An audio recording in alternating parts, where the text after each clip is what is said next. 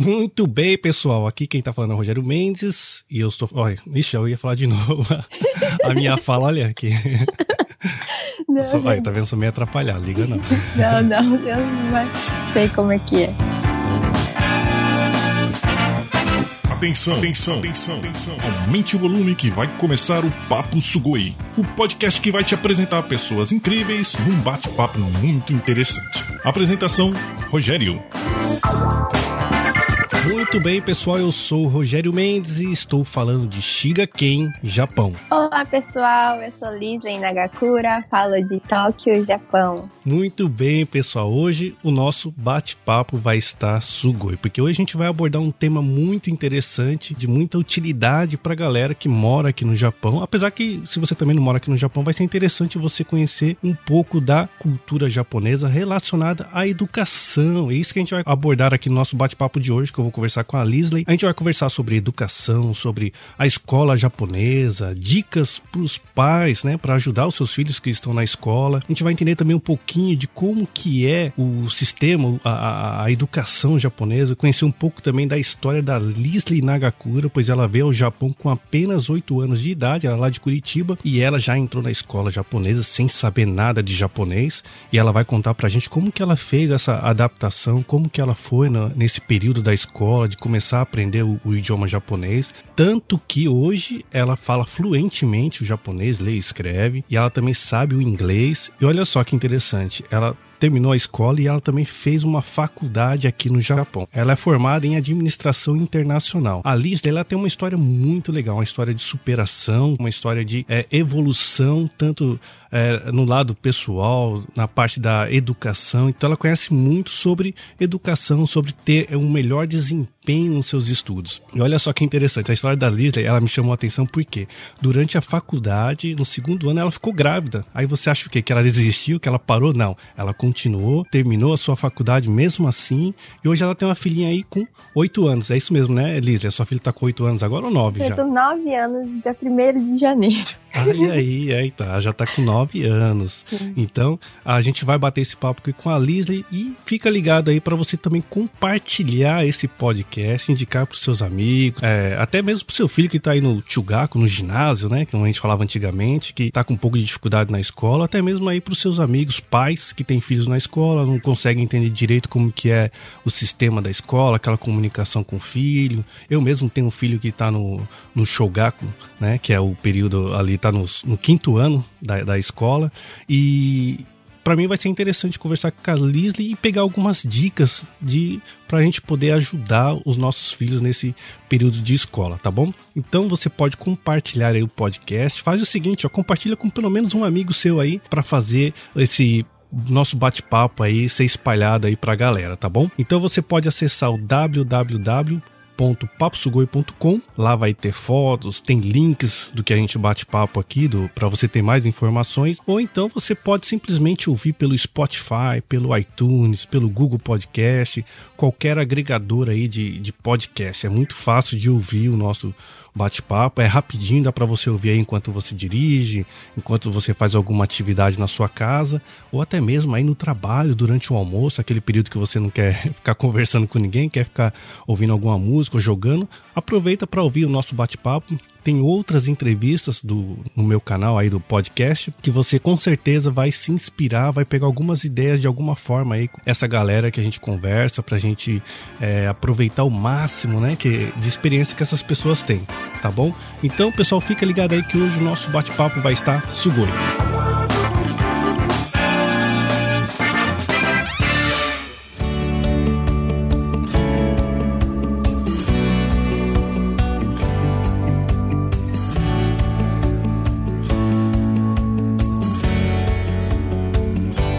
Lisley, muito obrigado por você ter aceitado aqui bater esse papo comigo. É, seu nome é Lisley Tiemi Nagakura, correto? Isso.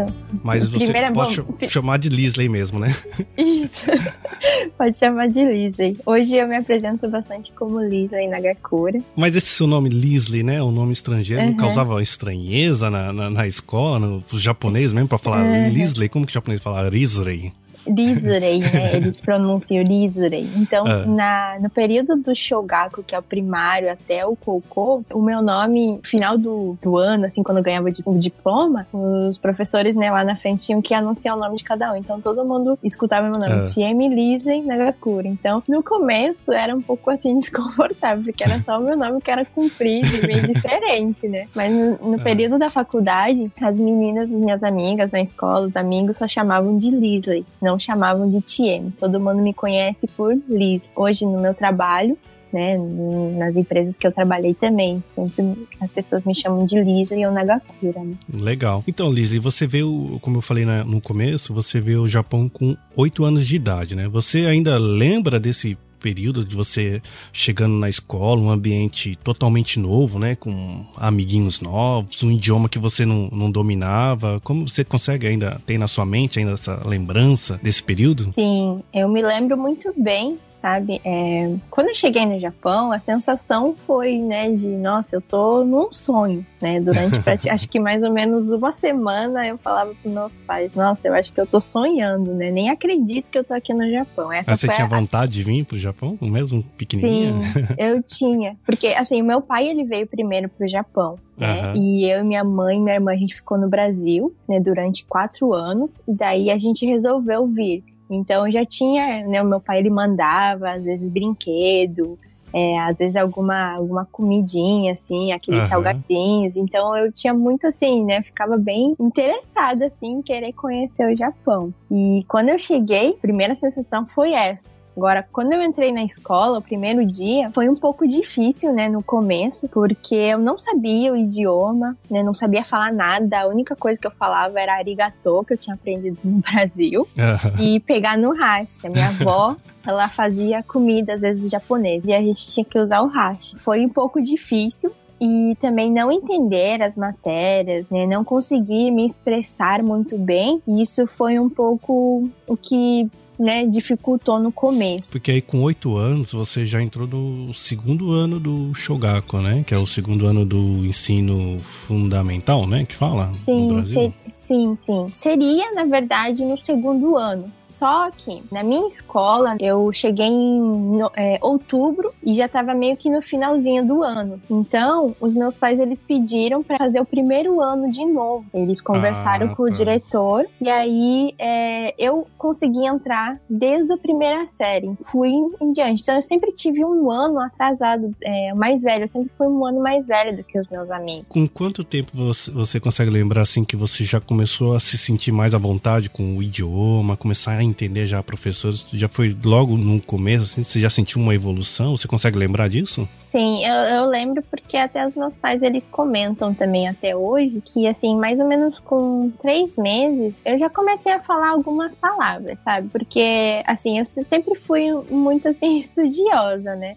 Uhum. É, eu sempre fui muito dedicada, eu gostava de ler livros. Tem um livro que eu lembro até hoje, que eu lia quando era pequena, era uma historinha de, de uma bota amarela que tinha um desenho de um coelho com uma carinha. Quando fazia sol, era carinha triste, quando fazia chuva, ele ficava feliz, sabe? Era uma bota de chuva, né? Então eu lembro muito bem desse livro quando eu lia, porque eu não sabia ler, mas eu tentava adivinhar ah, o que, que ele estava falando falando. O livro então, em japonês você tá falando. Né? Isso, ah, tá, isso. Tá, uhum. Então, é, eu sempre fui muito assim dedicada aos meus estudos e querer aprender o idioma japonês quando eu me deparei que eu não sabia, não conseguia me comunicar, não, não conseguia falar com os meus amigos, eu comecei a me esforçar muito mais. Também o incentivo dos meus pais de sempre estar ali falando, é, me incentivando, né, me mostrando caminhos, isso fez toda a diferença. Então, não falo que depois de três meses eu, eu já estava falando fluente. Não, era aos poucos, sabe? Mas uhum. com três meses, mais ou menos, eu já estava né, conseguindo me comunicar um pouco mais, já falando algumas palavras, escrevendo. Então, é, foi assim a evolução. E só para lembrar que na sua uhum. época, né? É, até meio estranho falar na sua época, parece Sim. que. sim, né? sim. Mas assim, é que você tem quantos anos agora? Tenho 30. 30 eu tenho então, 30. É, Não, mas vai, é, a... já faz um tempinho. Não, ainda tá novinha, ainda é uma garota, né? Mas assim, há 20 anos atrás, uhum. é, eu imaginei que não tinha estrangeiro na sua escola, ou tinha já? Não, não tinha. E também não tinha aquelas salas especiais para estrangeiro, né? Que hoje tem, acho que em, em várias escolas já tem aquela sala de Nihongo. Né? Uhum. Na minha época não tinha isso, não tinha tradutor, né, na escola não tinha ninguém que era estrangeiro. Realmente, eu era assim, a única estrangeira, né? Não, só japonês, eu só tinha contato com japonês. Acho que isso também me ajudou muito, né? Até aproveitando esse gancho, né? Eu queria uhum. que você falasse também, porque hoje você tá com a filha, né? Que tem. Uhum. A, tá com nove anos, você falou que ela acabou isso. de completar nove anos, então ela tá naquela idade que você chegou no Japão, né? Sim. Aí hoje você acompanha a sua filha, vai levar ela na escola, você tem essa participação, né? E olhando assim, fazendo um paralelo, o que, que você consegue consegue enxergar de diferença da sua época para agora, né? Aqui já Sim. dá para perceber que tem esse fato que você já falou da, dos tradutores, de ter alguém fazendo uma tradução, um, um intérprete, né? Em português, dos pais, tem mais alunos estrangeiros, mas o que, que você consegue enxergar assim, olhando a sua filha hoje no mesmo lugar, né? Na mesma fase que você chegou no Japão? Certo. É, as matérias em si da escola, elas não mudaram tanto, sabe? É, até eu pego alguns livros meus e vejo, né, comparo com os livros da minha filha, as historinhas praticamente são iguais. Então, o padrão japonês assim de das matérias, conteúdo mesmo, não teve muita mudança nesse período. É, uma das mudanças que eu vejo é os pais poderem acompanhar hoje as crianças na escola, levar, buscar. Isso acontece não sei se nas outras regiões, mas aqui na minha região, que eu, na onde eu moro em Tóquio, é, a gente pode estar tá levando de manhã, pode estar tá indo buscar. Que na minha época não tinha, não podia. Uhum. O professor ele já tinha deixado bem claro para os meus pais que eu tinha que ir sozinha para mim aprender, que era né, a cultura japonesa já, você ir sozinha, voltar para casa sozinha. Então essa é uma das coisas que eu vejo. A gente estava falando aí também, parte do Nihongo, que né, hoje já tem vários estrangeiros dentro da escola, tem é, aulas especiais, tradutores. Fora isso, né, que eu acho assim que está evoluindo muito, é. é. a parte dos materiais. Eu acho que mochila, é, caderno, lápis, caneta. Na minha época não tinha nada disso, sabe? Essas mochilas que hoje você vê amarelo, azul, marrom, mas tudo lilás, sabe?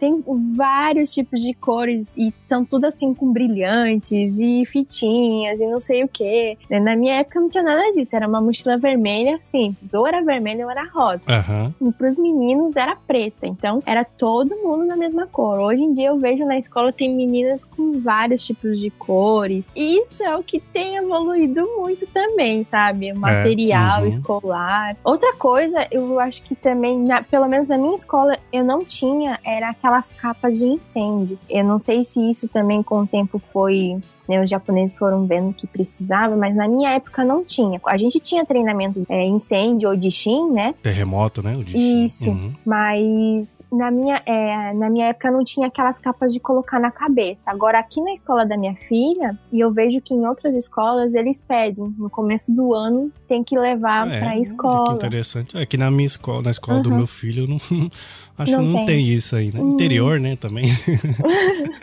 não Bom, sei se é quando... diferente. Pois é, quando eu ah. morava também em Nagano, lá era um pouco interior, né? Não sei também, lá não tinha, mas aqui em Tóquio uhum. tem essas capas de incêndio, né? E todo mundo leva.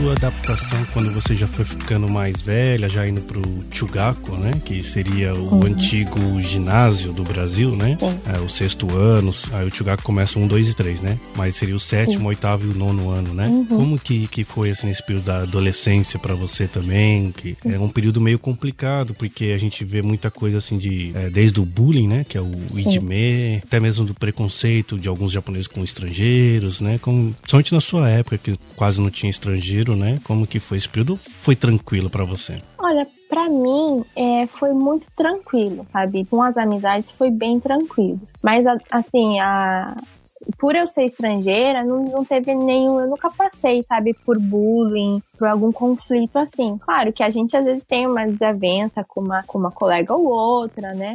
Mas nada assim grave de acontecer algo. Foi dentro da normalidade, né? Sim. Você fala assim, esses atrizes que às vezes acontece, normal, né? Uhum. Isso. Assim, adaptação no Tchugaku, eu assim, eu, eu gostava de ir porque eu comecei a fazer esportes e eu comecei a fazer tênis, né? Foi a época que eu, que eu entrei pro clube de tênis dentro da escola estava muito focada assim em aprender a jogar tênis, porque quando eu entrei eu não sabia jogar nada, eu era assim a, a pior das piores ali dentro da, do, da, é. da, da, turma. E, sabe, eu queria competir com todo mundo e eu via as minhas senpais, senpai é pessoas mais velhas, né? Para quem uhum.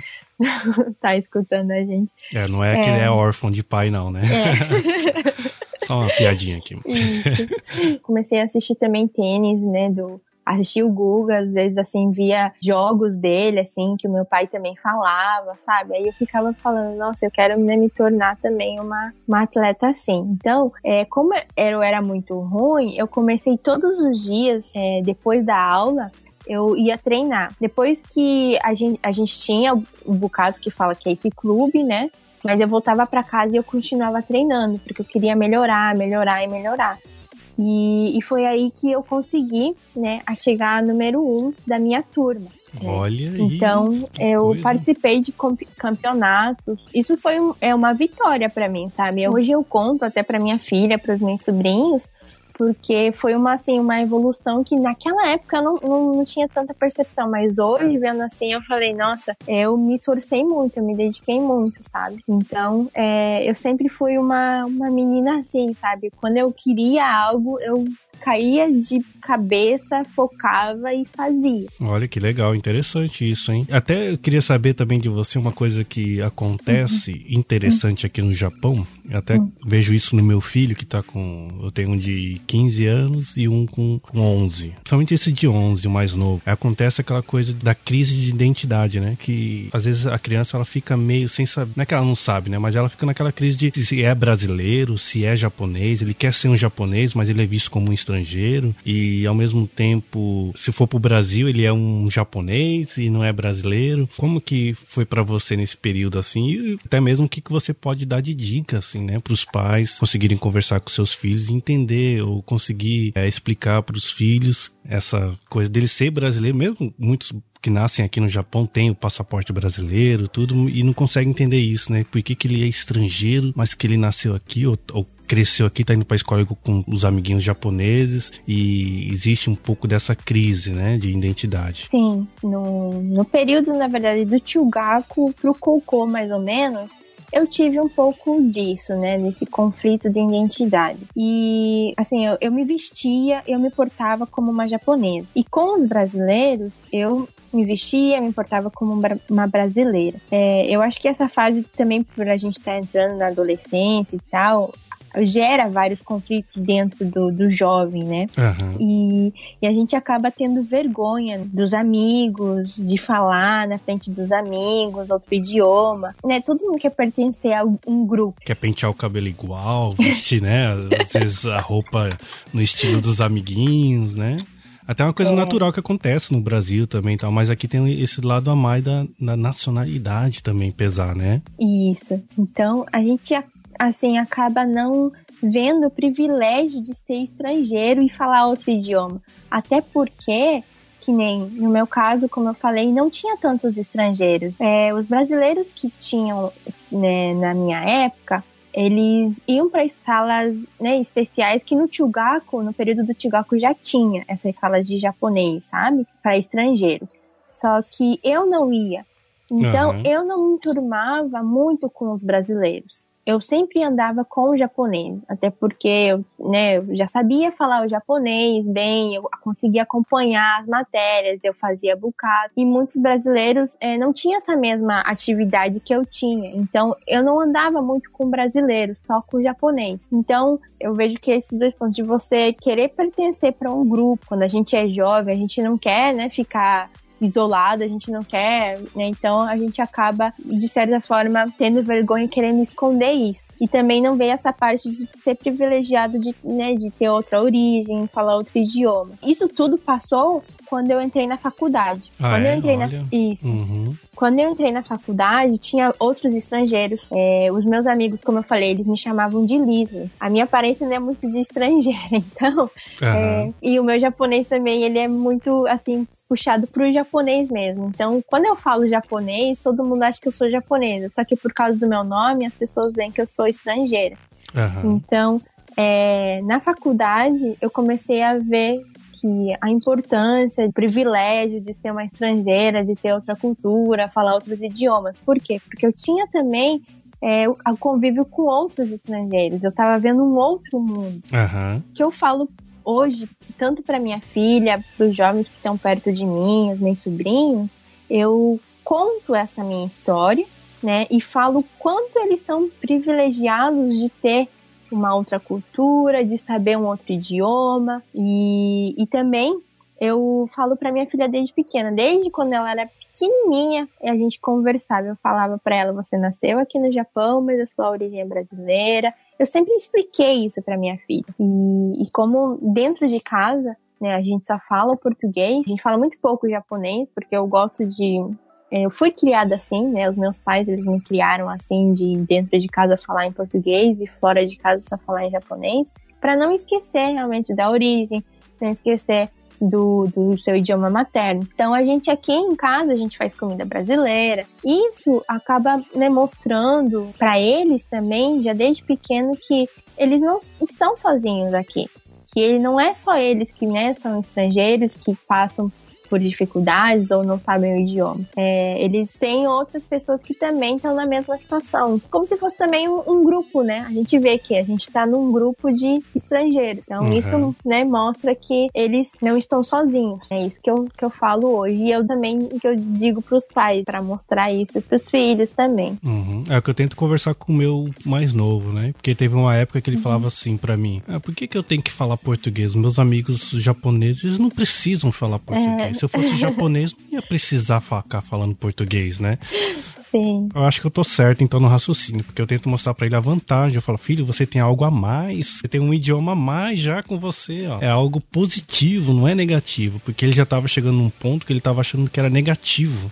Ele Sim. saber ele, português. Bato sempre nessa tecla dele ter isso como uma vantagem a mais que o- os japoneses, né? Porque como você citou na faculdade, você percebeu isso, né? Que você tinha algo legal, né? Que você tinha, opa, eu sou uma estrangeira, tenho é, um idioma a mais que os japoneses e você pode usar isso vantagem pra você, né? Sim, com certeza. E também quando seus amigos eles começam a ver isso, né? Porque os japoneses, conforme eles são, vão crescendo, eles também começam a ver que, nossa, eu só sei falar japonês, eu não sei falar nem inglês, né? E aí eles começam a falar, nossa, sugoi, igual, é, tipo, é, em português seria, né? Incrível. Da hora. né? É, da hora. E começam a te elogiar. Então, você, claro que a sua autoestima, ela começa a ficar mais alta, você começa a ter mais confiança, né? É. Então, isso acaba acontecendo no período que você já está se formando, 19, 20 anos. Mas nesse a gente, nós pais, a gente, ou até mesmo educadores, a gente começar já desde pequeno, ensinando os filhos, falando, né, o privilégio deles terem um outro idioma, outra cultura dentro né, deles, é, vai ajudar eles, vai começar a incutir isso dentro, incutindo isso dentro da cabeça deles, vai, vai ter uma grande evolução, né? Isso, exato.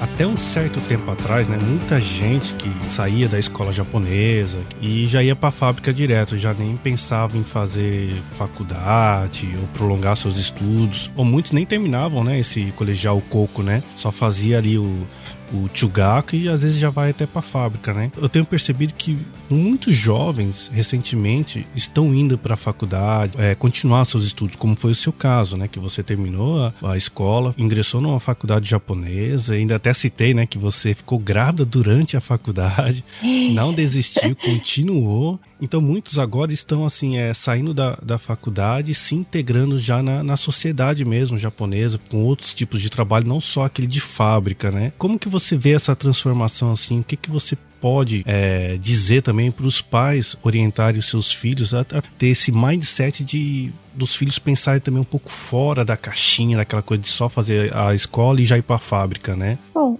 eu vejo que está tendo uma grande né, é, progresso né, na comunidade. E isso mostra que muitos estudantes estão pensando grande, estão tendo uma até uma visão do futuro. E claro, não só os estudantes, mas os pais, porque eu acredito que é, o mérito não seja é, só dos estudantes, são dos pais também, são de todos, por causa dos pais estarem ali incentivando, até mesmo pagando os estudos, né, acreditando nos seus filhos. Então, eu vejo essa transformação como um grande progresso aqui na comunidade. Eu, eu, eu me sinto assim, né, hoje como eu tenho meu projeto, eu me sinto muito feliz de ver, né, jovens, né, pessoas se formando aqui no Japão, é, entrando no mercado de trabalho, acreditando no seu sonho e tendo coragem também para continuar. É, porque... porque olha só, sem interromper você, mas hoje Sim. em dia já é não é tão novidade você ouvir, como eu conheço, é, filhos de brasileiros que é, são enfermeiras, que já trabalham em hospital, fizeram faculdade, professores, sabe? Tem aqui na minha cidade, aqui próximo, tem uma, uhum. uma professora brasileira dando aula em escola japonesa,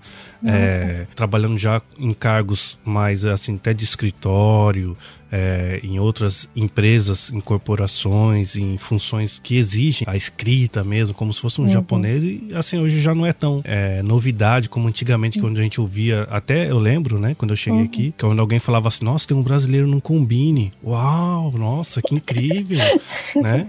Assim, era algo bem diferente. E é, hoje verdade. já é muito comum você ver a pessoa falar, ah, trabalho no combine, eu trabalho em restaurante. Fala, ah, hum, legal, tudo bem, né? Assim, e aí tem essas outras é, profissões mais com que exigem um pouco mais de conhecimento técnico, como eu falei, né? E uhum. de pessoas indo para faculdade e tal. É interessante que os pais hoje voltarem atenção para isso, né? Que o filho pode seguir esses, esse caminho, né? Por exemplo, a sua história é um exemplo mesmo né? de ter ido para a faculdade, né? Ter feito essa administração internacional. Olha aí que legal, né? Sim, é, é, eu acho assim que a gente precisa acreditar e também a gente precisa ter um plano. Quando, que nem você citou, né? Quando eu tava na, que eu fiquei grávida do período da faculdade e mesmo assim eu continuei, essa história eu gosto de falar como uma história, claro, de superação, mas também de você você ter clareza no que você quer. Tanto eu quanto os meus pais, a gente sempre estava muito claro pra gente o que a gente queria. O sonho sempre foi me formar, sabe, na faculdade. É, até eu, eu achava que eu ia colocar, sabe, aquelas capas de formatura que se coloca aquela. Eu não sei como fala em português. É beca? É, Beca, isso. Uhum. Né, eu achava que ia colocar aquilo. O meu sonho, na verdade, era colocar, né, vestir, né, a, uhum. essa, a beca, mas eu foi de kimono, né? Hakama, que aqui no Japão fala hakama. Uhum. No Japão tem vários tipos de kimono, e um deles, pra formatura, é hakama, né? Que fala. Aham, e tem uma foto sua que você colocou, né? É, aquela, Isso. Que legal, é chique, hein? é, então, quando né, eu fiquei grávida mesmo, eu tava no segundo ano da faculdade, tive duas escolhas. Na vida a gente sempre tem escolhas. E nesse início de escolher, eu escolhi um, um lado assim que naquele momento era menos ruim e que também eu pensei em toda a minha trajetória do passado, daquele período, desde quando eu cheguei no Japão até aquele dia, eu pensei em tudo, sabe? Parece que veio assim um, um filme na minha cabeça, lembrando de tudo que eu passei. Então, quando eu tomei a decisão que eu ia enfrentar tudo que viesse, eu tinha muito claro para mim o que eu queria. O importante é você continuar persistência, consistência. Então eu vejo hoje muito isso, tanto nos brasileiros, como você citou aí também, né, de a gente ver hoje brasileiros no Combine e tal. Hoje eu não vejo só brasileiros, eu vejo estrangeiros. Tá. E eu acho que o Japão tá abrindo, se abrindo bastante, né? Seguindo nesse raciocínio, né, de, de mudanças, tava lendo aqui uma pesquisa que fala que metade das crianças que estão na escola atualmente, você deve saber disso também, fala que vão trabalhar em profissões que ainda não existem. E eu queria saber de você, que você trabalhou com TI, você tá, né, trabalha com educação também, tem um conhecimento aí da trabalha com recrutamento também, né? Tem um conhecimento bem amplo nessa área de, de profissões, de tecnologia. É, o que, que você daria assim de dica para os pais já abrirem os olhos, né? Abrirem a sua mente também, criar, eh, como eu falei, esse mindset de, de já preparar seu filho para algo novo, né? Também que está por vir. Sim. É, eu venho fazendo muitas pesquisas, né? Até mesmo também por causa do meu trabalho de educação, mas também por causa que eu penso muito na educação da minha filha. Ah. Quando eu entrei no mercado de trabalho no Japão, eu comecei na área de vendas e marketing, depois eu fui para a área de TI, depois eu fui para a área de exportação, importação, que é o que eu estudei também na faculdade. Então, eu tive assim uma experiência de trabalho, eu trabalhei em quatro empresas, são quatro empresas de ramos diferentes. Através disso, eu comecei a identificar tantos os pontos em comum das empresas empresas e tal, quanto é, os pontos que futuramente pode é, mudar. Vendo a evolução que o mundo está tendo, eu vejo que hoje está muito fácil de um, o ser humano ser substituído por um robô ou por uma, né, uma tecnologia de um software. Então, o que eu daria de dica? Uma das coisas assim que eu acho que é importante são os idiomas, principalmente o inglês. Uhum. É, hoje, né, a gente vê que o inglês já desde a minha época já se falava o inglês vai ser um idioma que todo mundo vai falar e não sei o que e realmente cada vez mais na área de recrutamento também que eu trabalho cada vez mais ele está sendo usado em várias áreas. Esse seria um ponto. Um outro ponto eu vejo que é a criatividade. O quanto é, você trabalha a criatividade do seu filho. E às vezes a gente pensa que a criatividade é, já tem de nascença, assim, sabe? Mas. Que é um dom, né? Que a pessoa Isso. vai vir, nasceu com criatividade, o outro não nasceu com criatividade. É, mas isso é, é, mentira. Até mesmo no estudo de Harvard, é, eles falam que 80% dessa habilidade de criati criatividade ela é, é uma habilidade aprendida, sabe? Não é uma habilidade uhum. que você nasce já com, com isso. Você é, não bloquear a criatividade do seu filho é um passo já. Porque muitas vezes, quando seu filho, por exemplo, ele vai mostrar um desenho é, ou vai fazer alguma coisa, você fala, ah, mas isso tá errado, ah, mas isso e aquilo. Então, deixa, né, ajuda, fala palavras que incentivam, não palavras destrutivas quanto mais você tem criatividade, você vai se destacar no mercado. Exato. Outro ponto uhum. que eu falo também das emoções. Emoções, né? Você trabalhar em equipe, você é, lidar com as dificuldades. Esse ponto eu acho que entra muito na parte do, do que é. Consciente emocional, você fala? Isso, porque assim, a gente lidar com as nossas emoções, saber lidar com o medo. Como eu trabalhei na área de vendas, a gente recebe muito não, mais não do que sim. É, né? Então, uhum. é, eu vi muitas pessoas desistindo, porque, ah, eu não consigo vender, essa não é minha área, você tem que ter, né, um controle emocional, inteligência emocional para lidar com tudo isso, sabe? Isso é um terceiro ponto que eu, eu acredito que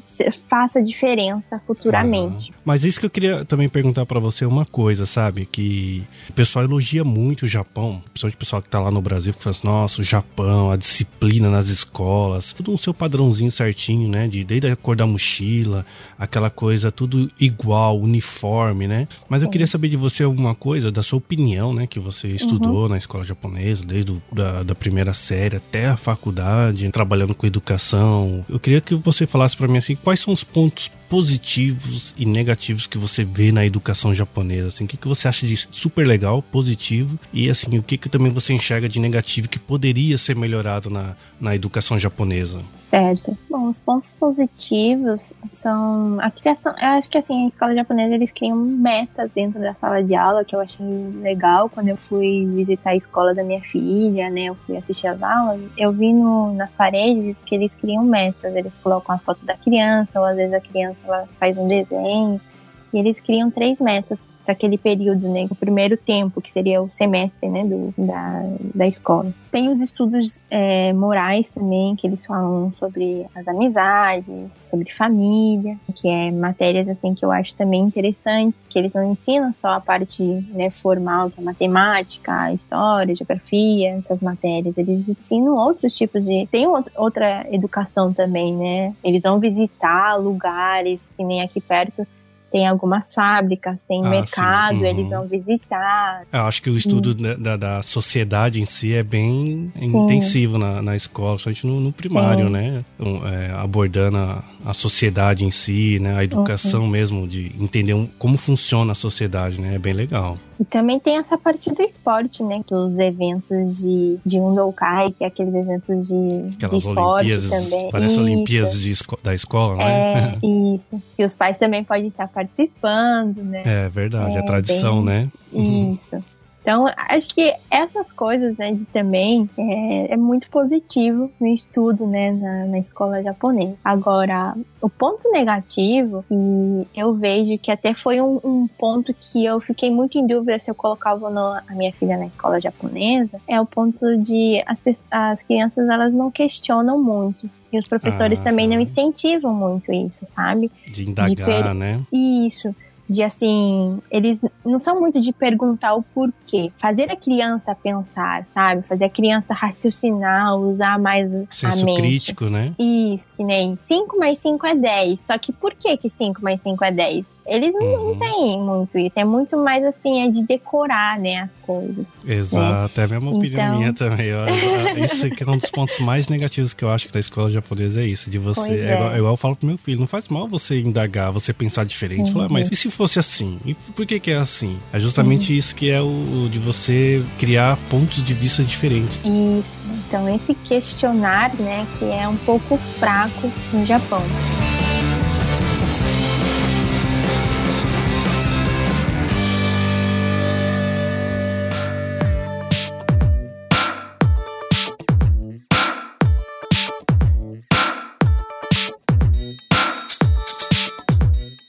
Lisley, fala um pouquinho da sua página, né, que você criou no Facebook, o que, que é a Melis Education, como é que é esse seu trabalho aí, por que, que você decidiu criar essa página também? Certo, a, a Melis Education eu venho projetando já faz acho que um ano mais ou menos. O projeto em si ele é formado em três pilares. O primeiro pilar é sobre a educação formal. É, o que, que é educação formal? É o que a gente aprende dentro da sala de aula. Eu trago muito assim conteúdos sobre esse pilar falando assim, como que é a escola japonesa, quais matérias o seu filho estuda na escola japonesa, como que é o método japonês, tudo é voltado para a escola japonesa, do ensino dessa educação formal. É, o segundo pilar é a educação não formal, que é a parte de criação de habilidades. Como né, você criar o seu filho para ele não, você não bloquear ele, não bloquear a criatividade dele. Falo também é, de qual a importância de falar outros idiomas, como lidar com as emoções, é, você ter mais paixão, né? Como você é, ajudar o seu filho a ter mais paixão pelo que ele faz, como ajudar ele a resolver um problema. É, então, essa parte da cria é, de criação de habilidades é o segundo pilar de educação não formal. É, e o terceiro pilar é educação informal, que é a parte onde relacionamento família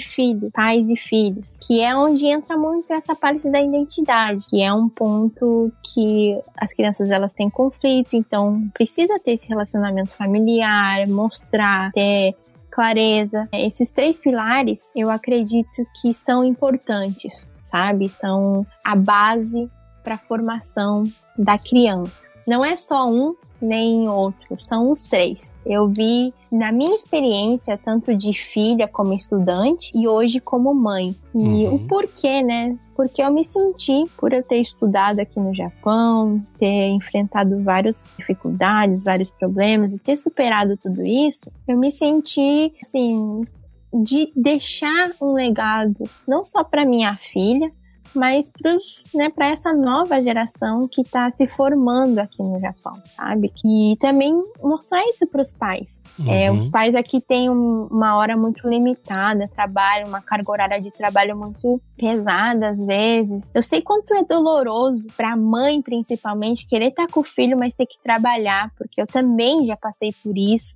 esse foi uma foi o que eu resolvi, né? Uhum. Foi o que me eu me decidi a, a, fazer esse projeto. O pessoal quiser conhecer, é só procurar no Facebook, né? Melis Education. Isso. Eu vou deixar o link aqui, vai ter no post quem acessar lá www.paposugoi.com vai ter fotos, tem links também, então vai estar o link aqui da, da página da Lisley no Facebook, Melis Education. Então quem quiser entrar em contato com você pode mandar mensagem por lá. Tem o Facebook, tem o Instagram também que eu faço postagens e tem o YouTube, que no YouTube eu faço entrevistas, né, Isso, né, com é tem umas entrevistas com... bem legais.